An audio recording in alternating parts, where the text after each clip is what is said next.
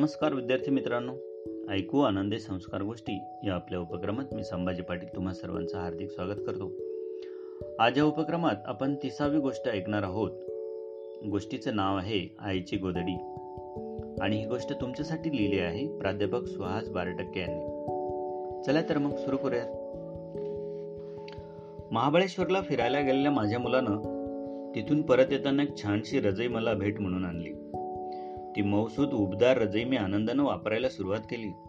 Blanket चादर यांच्यापेक्षा ही मऊ उबदार रजई मला खूप आवडली. कारण ती आईच्या गोधडीप्रमाणे भासली मला आठवली ती लहानपणीची आईची गोधडी. पडवी ओटी माझघर स्वयंपाकघर आणि मागे परसदार अशी वैशिष्ट्यपूर्ण रचना असणाऱ्या खेड्यातल्या त्या आमच्या घरी ओटीवर एका रांगेत एकमेकांना खेटून आम्ही झोपत असू. त्यात मध्ये कोणी झोपायचं आणि कडेला कोणी झोपायचं यावरून बरेचदा भांडणे होत. कारण थंडीच्या दिवसात मध्ये झोपणाऱ्याला बिलकुल थंडी वाजत नसे.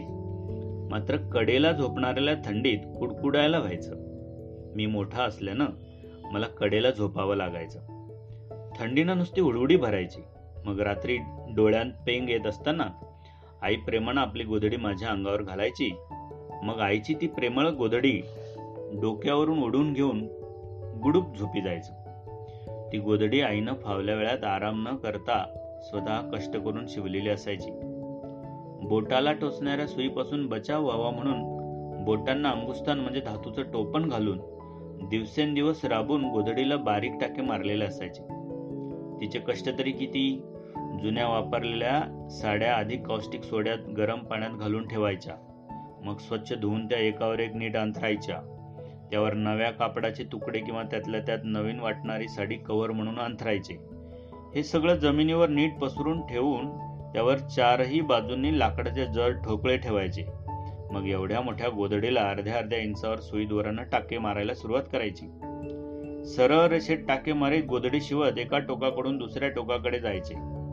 चारही बाजूनं एका सरळ रेषेत शिवून झालं की मग पुन्हा आतल्या बाजूनं इंचभर अंतर ठेवून पुढे सुरू ठेवायचे. असं अर्ध्या एक इंचांनी अंतर कमी कमी करत शेवटचा आयताकृती चौकोन शिवून होईपर्यंत आठ दहा दिवस सहज लागत. त्यातही अधेमध्ये रंगीत कापडाचे तुकडे जोडून गोल चौकनी आयताकृती नक्षी तयार केली जायची. लाल हिरव्या पिवळ्या रंगाच्या कापडाचा खुबेदारपणे वापर केल्यावर ही गोधडी सुंदर दिसायची. हलकी फुलकी परंतु उबदार अशी गोधडी थंडीपासून संरक्षण करायचीच. परंतु तिचा स्पर्श म्हणजे आईचाच स्पर्श असे. ती गोदडी पांघरली की दुसरं काहीही नको असायचं. हिवाळा सरला की मग आई गोदड्या धुण्याचा बेत आखायची. आमच्या घरी तांब्याचं एक मोठं पातेलं होतं. मोठं म्हणजे किती मोठं? तर चौथी पाचवीतलं कुणीही मूल पाण्यानं भरलेल्या त्या पातेल्यात बसून सहजपणे डुंबायचं. आम्हा मुलांचा तो बाथ टबच होता जणू. त्या पातेल्यात आई पाणी गरम करून त्यात कॉस्टिक सोडा रिठे वगैरे घालून गोदड्या भिजत ठेवायची.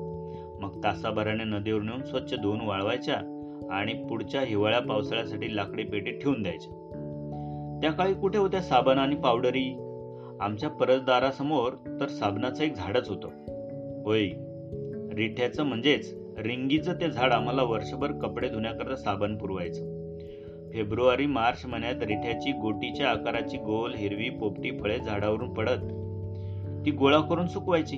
झाडावर चढलं तर झुपकेच्या झुपके हाती मिळत या रिठ्याच्या फळांचा आत एक काळीभोर गोल बी सुद्धा असे.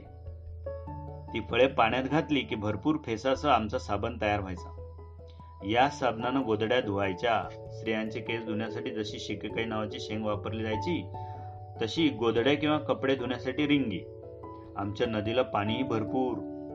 वाहत्या पाण्यात कपडे नुसते आडवे धरले तरी स्वच्छ व्हायचे. गोधड्या तर स्वच्छ धुवून निघत. गोधडीला वाकळ असंही म्हणतात. कोकणात गोधडी शिवण्याची कला स्त्रियांनीही जपली आहे. मुस्लिम धर्मियांच्यात लग्नानंतर मुलीची पाठवणी करताना सोबत दोन गोदड्या देण्याची प्रथा अजूनही आहे. दुपारच्या फावल्या वेळात चार सहा महिला एकत्र जमून गोदडी शिवण्याचं काम करतात. त्याला डालं असं बोलीभाषेत नाव आहे. गोधडी डालायचा कार्यक्रम खासच असतो. तो लग्नसराईच्या दरम्यान यावेळी स्त्रिया गाणी म्हणत व गप्पा मारीत गोदडी शिवायला आठ दहा दिवस सहज लागतात. फुले पाने नक्षी यासह ही गोदडी तयार होते तेव्हा ती पाहण्यासारखी असते. हल्ली शिलाई मशीनवर देखील गोदड्या शिवतात परंतु हाती शिवलेल्या गोदडीची सर नाही. पूर्वी विरंगुळा म्हणून हौशेनं गोधड्या शिवल्या जात. टीव्ही आल्यापासून गोधड्या शिवण्याच्या बैठका काहीशा कमी झाल्या आहेत हे खरं. तरीही आजही आई आपल्या सासरी जाणाऱ्या मुलीसाठी प्रेमाची गोधडी देतेच. हायस्कूलमध्ये असताना इक्बाल गोठे नावाचा माझा मित्र दररोज रात्री आमच्या घरी अभ्यासाला येई. तो खूप दूरच्या दुर्गम भागातून यायचा. येताना सोबत त्याचं दप्तर एका पिशवीत गोधडी घेऊन यायचा. ती गोधडी पांघरूनच कंदिलाच्या उजेडात आमचा अभ्यास चाले. सकाळी उठून तो गोधडीसह गायब झालेला असे. तो एस एस सी परीक्षेत चांगल्या मार्कांनी पास झाला तेव्हा माझ्यासाठी एक नवी गोदडी भेट देऊन गेला. पुढे तो परदेशात नोकरीला गेल्यावर माझ्यासाठी एक नवीन ब्लँकेट घेऊन आला.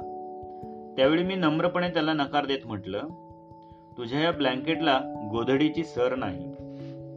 आज हीच आयुष्यात प्रथम भेटलेली आईची गोधडी किंवा वाकळ रजैया गोंडस नावानं मला पुन्हा भेटते. पण त्यात आईच्या प्रेमाचा उबदारपणा थोडाच असणार आहे. बालमित्रांनो थंडी सुरू झाली ना तुमच्याकडे पण? आता गोदडीची सोबत धरायला हवी.